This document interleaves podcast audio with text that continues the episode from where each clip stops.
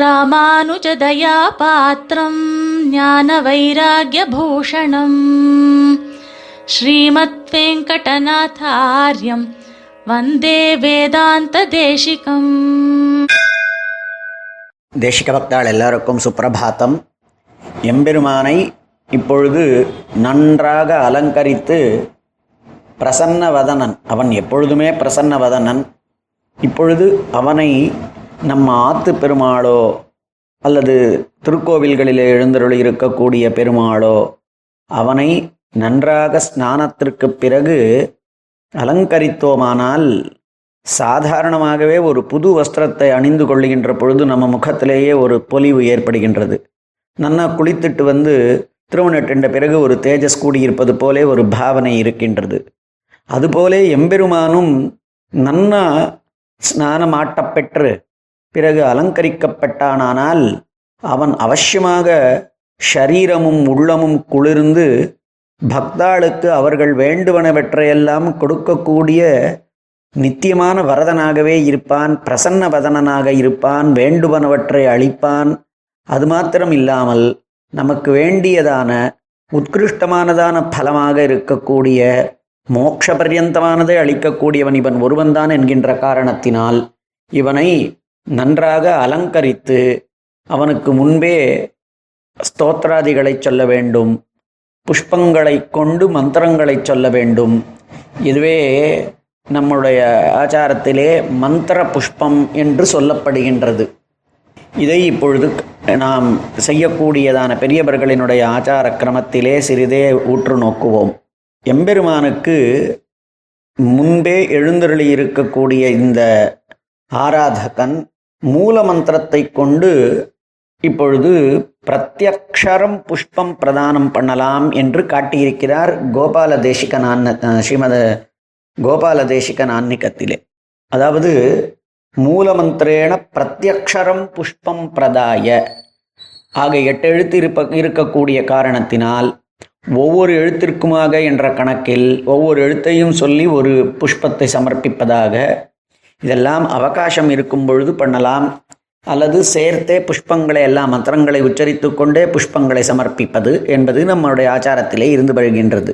ஆக பிரத்யக்ஷரம் மூல மந்திரத்திற்காக புஷ்பத்தை சமர்ப்பித்து அதற்கு மேலே பின்வருவனவற்றை யதா சக்தி யதா காலம் யதோபதேசம், காலம் இருக்குமானால் அவர்களுக்கு சக்தாளாக இருப்பார்களானால் பண்ணக்கூடிய ரொம்ப ஒரு எழுபது தொண்ணூறு வயசுக்காரர் அவரால் எழுந்து நிறந்தே பண்ண முடியலன்னா அப்போது யதா சக்தி, அதே மாதிரி யதா உபதேசம், புஸ்தகத்தை பார்த்து பண்ணாமல் நமக்கு இதெல்லாம் உபதேசம் ஆகி இருந்ததுன்னா பண்ணலாம். என்னென்னா அஷ்டாட்சரத்தினால நாமும் இப்போ புஷ்பங்களை சமர்ப்பித்தோம், பிறகு அஷ்டாட்சரத்திற்கு மேலே துவயத்தை சேவிக்கிற வழக்கம், துவாதசாட்சரத்தை சேவிக்கலாம்.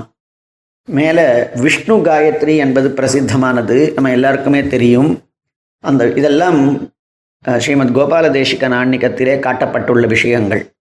அவரவர்களினுடையதான ஆச்சாரத்திலே அவரவர்களினுடையதான உபதேசத்தில் என்னென்ன பெற்றிருக்கிறீர்களோ என்னென்ன பண்ணு கொண்டு வருகிறீர்களோ அவற்றை எல்லாம் பண்ணலாம். இதெல்லாம் புஸ்தகத்திலே காட்டப்பட்டிருக்கக்கூடிய விஷயங்கள்.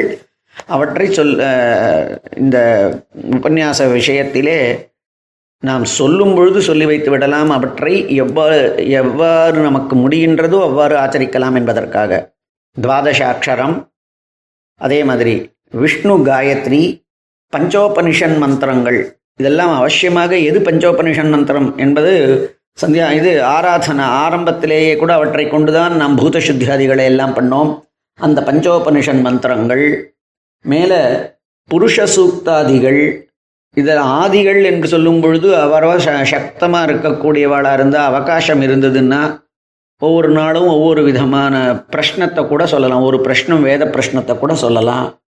அதை தவிர என்னென்ன உபதேசம் ஆகியிருக்கிறதோ அந்த மந்திரங்கள், பகவன் மந்திரங்கள், இவற்றையெல்லாம் புஷ்பத்தை சேர்த்து கொண்டு சொல்லலாம். அல்லது புஷ்பம் அவ்வளவு இல்லை என்றால் இவற்றை மாத்திரம் சொல்லலாம். அவ்வளவு அவகாசம் இல்லை என்றால் இவைகளையெல்லாம் சுருக்கமாக ஏதாவது ஒரு சில மந்திரங்களை நிவேதித்து கொள்ளலாம். இது எல்லாமே சக்தச்சேத் உபதிஷ்ட, அது பெற்ற உபதேசம் பெற்றவனாக இருந்தால் இதெல்லாம் தான். அதனால் மூலமந்திரத்தினாலே புஷ்பங்களை பெருமாளுக்கு சமர்ப்பித்து துவாதசாட்சர மந்திரம், துவயமந்திரம், விஷ்ணு காயத்ரி, பஞ்சோபனிஷன் மந்திரம், புருஷ சூக்தியாதிகள், வேறு என்னென்ன விதமான ஸ்தோத்திரங்கள் உண்டோ, வேறு என்ன பகவன் மந்திரங்கள் எல்லாம் உபதேசிக்கப்பட்டிருக்கிறதோ, நிருசிம்ம மந்திரமானதோ, ஸ்ரீம ராம மந்திரமோ, கிருஷ்ண மந்திரமோ, அவைகளெல்லாம் தெரியுமானால் அவர்களெல்லாம் உபதேசமாகி இருக்குன்னா அவைகளெல்லாம் நிவேதனம் பண்ணலாம். அதுக்கப்புறமா பெருமாளை விழுந்து சேவிக்கிறது. நம்ம ஆற்றுல இடம் இருக்குமானால் அந்த இடத்துல பிரதட்சணம் பண்ணுறது. இன்னும் சொல்லப்போனால் பிரதட்சணம் பண்ணும் பொழுது ஒவ்வொரு திசையிலேயும் அந்த பெருமாளுக்கு கிழக்கு வடக்குலேருந்து ஒவ்வொரு திசைகளிலேயும் புஷ்பங்களை பிரதட்சணம் பண்ணி சேவித்து ஒவ்வொரு திசைகளிலேயும் புஷ்ப பிரதானம் பண்ணுறதாக காண்பித்திருக்கா. ஆனால் அது ஆற்றுல மாதிரி இடம் இருக்குமான்னு தெரியல. அதனால் அவைகளை பண்ணுறதாக பாவித்து கொள்ளலாம். அது புஷ்பாஞ்சலி. அந்த புஷ்பாஞ்சலியில் அது ஒரே க ஒரு கையில் ஒரு கையில் புஷ்பத்தை வைத்துக்கொண்டு, ரெண்டு கைகளிலேயும் கொஞ்சம் போகிற புஷ்பத்தை வைத்துக்கொண்டு எம்பெருமான் திருமுன்பே அந்த புஷ்பங்களை சமர்ப்பிக்கலாம். புஷ்பாஞ்சலியை கொடுத்து விட்டு நன்ன எம்பெருமானுக்கு முன்னாடி விழுந்து சேவித்து மறுபடியும் என்னென்ன விதமான ஸ்தோத்திரங்கள் எல்லாம் சொல்கிறதுன்னு வச்சுட்டுருக்கோமோ அந்த ஸ்தோத்திராதிகளை எல்லாம் சொல்லலாம். அந்த ஸ்தோத்திரம் இதெல்லாம் அவகாசம் இருக்கிற பொழுது தான். ஆஃபீஸுக்கு போகிறச்சே எப்படி சுவாமி இது எல்லாத்தையும் பண்ணிட்டு போகிறது? நீ சொல்லக்கூடியதான இந்த புஷ்ப பிரதானம், இந்த மந்திர புஷ்பத்திற்கே ஒரு இருபது இருபத்தஞ்சி நிமிஷம் ஆறு மணி ஆயிடும் போல் இருக்கே அப்படின்னா இதெல்லாம் யதா காலம்தான். இப்போ சொல்லக்கூடியதான வேளையிலேயே இப்படியே தான் பண்ணி ஆகணுங்கிறது இல்லை. இப்படி பண்ணலாம்னு காண்பித்திருக்கிறார்கள்.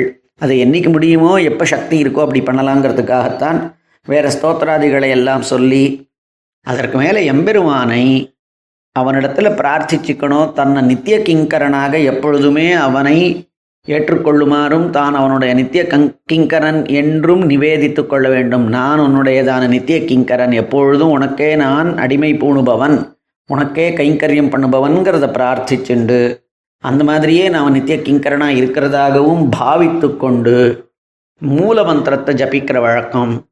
அந்த இடத்துல தான் கீழே சொன்ன மாதிரி மூலமந்திராதிகள் ஜபிக்கிற வழக்கம். இவைகளை ஜபித்து விட்டு இப்போது அலங்காராசனத்துக்கு அப்புறமா மந்திர புஷ்பம் ஆச்சு. மந்திர புஷ்பத்தில் இத்தனை என்னென்ன ஸ்தோத்திரங்கள் உண்டோ, வேதம் உண்டோ, பிரஷ்னம் உண்டோ, என்னென்ன உண்டோ எல்லா காலத்துக்கு ஏற்ற மாதிரி சொல்லி எம்பெருமான் அவனை, அதாவது ஸ்தோத்திர பிரியன், அந்த ஸ்துதி பிரியனான எம்பெருமான் அவனை சொல்ல ஒவ்வொரு அக்ஷரமும் அவனை தான் குறிக்கின்றது.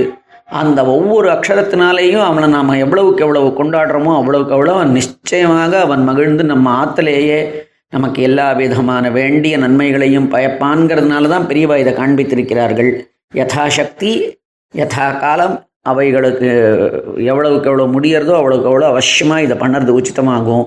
ஏன்னா வெறுமை பெருமாளை நீராட்டம் பண்ணுறதோ பெருமாளுக்கு அலங்காரம் பண்ணுறது மாத்திரம் இல்லை, அது ஒரு விளையாட்டு மாதிரி இல்லை. அது அதற்கு மேலே அவன் திருவுருளம் ம மலர்ந்து மகிழ்ந்து நம்மளை அனுகிரகிக்கணுமானால் அதுக்கு அவனுக்கு ஸ்தோத்திராதிகள் எல்லாம். அவனுக்கு என்ன ஸ்தோத்திரம்? நாம தேசிக ஸ்தோத்திரத்தை சொன்னோமானா, ஆஹா நமக்கு வேண்டிய தேசிகன் பண்ண ஸ்தோத்திரத்தை சொல்கிறான், நமக்கு வேண்டிய ஆளவந்தார் பண்ண ஸ்தோத்திரத்தை இவன் சொல்கிறான் அப்படின்னு அவனுக்கு இன்னும் கூட விசேஷமாக நம்ம பேரில் ஆனந்தம் ஏற்படும். அவன் நம்ம பேரில் அவனுக்கு முகோல்லாசம் ஏற்படும். அதனால் அவைகளை எல்லாம் இங்கே சொல்லி மேலே மாத்திராதானம் சமர்ப்பிக்கிறதுங்கிறது சால கிராமமாக இருந்ததுன்னா இதில் பல வித்த தானம் சமர்ப்பிக்கிறது, மாத்திராதானம் சமர்ப்பிக்கிறத பற்றி ஸ்ரீமதி அழகேசிங்கர் நாற்பத்தைந்தாம் பட்டம் அழகேசிங்கர் விஸ்தாரமாக காண்பித்திருக்கார் தன்னுடையதான கிரந்தத்தில், ஆன்மீக கிரந்தத்தில். இந்த மாத்திராதானம், இந்த மாத்திராதானத்தை, அதாவது ஒரு தட்டில் தண்டுலத்தை, அதாவது அரிசியை சமர்ப்பிக்கிறதாக பாவனை, அதற்குரியதான ஒரு மந்திரத்தை சொல்லி எம்பெருமானுக்கு அந்த மாத்திராதானம் சமர்ப்பிக்கிறதாக பாவிக்கிறது. தனியாக ஒவ்வொருத்தர் ஆற்றுலேயும் அப்படி ஒரு படி அரிசியை வைத்து கொண்டு அதை சமர்ப்பிக்கிறாளான்னு தெரியல, ஆனால் சமர்ப்பிக்கிற பாவனை மாத்திரக்குரியதான ஸ்தோத்திரத்தை சொல்லி ஒரு துளி அர்க்ய ஜ ஜலத்தையே தான் சமர்ப்பிக்கிற வழக்கம். அல்லது மாத்திராதானமே சமர்ப்பித்து அது ஒரு ஒரு கொஞ்சம் போகிற தண் தண்டுலத்தையே சமர்ப்பித்து அரிசியையே சமர்ப்பித்து வைத்து கொண்டு அதையும் உபயோகப்படுத்திக்கலாம், பிறருக்கும் கொடுக்கலாம். அதுவும் உச்சித்தம், அது உச்சிதமானது தான் அந்த மாத்திராதானம் என்கின்றதான. அது வந்து மாத்திராதானத்துக்கு என்ன காண்பிச்சிருக்கான்னா எல்லா போகங்கள் எம்பெருமானுக்கு என்னென்ன போகங்கள் எல்லாம் சமர்ப்பிக்கலாமோ அது எல்லாவற்றையும் சமர்ப்பித்ததாக ஆகும். அவற்றிலே ஏதேனும் ஒரு தோஷங்கள் ஏற்பட்டிருந்தாலும் கூட அவைகளெல்லாம் களையப்பெற்று சர்வ போக பிரபூரகமாக இருக்கும், எல்லா போகங்களையும் நிறைவேற்றி கொடுக்கறதாக இருக்கும்னு. அப்படி அந்த ஷாலி தண்டுலம் நல்ல தண்டுலத்தினால நல்ல அரிசியினால் ஏற்படுத்தப்பட்டிருக்கிறத ஒரு பாத்திரத்தில் வைத்து எம்பெருமானுக்கு சமர்ப்பிக்கிறது அதற்குரியதான ஸ்லோகமாகிற மந்திரம்.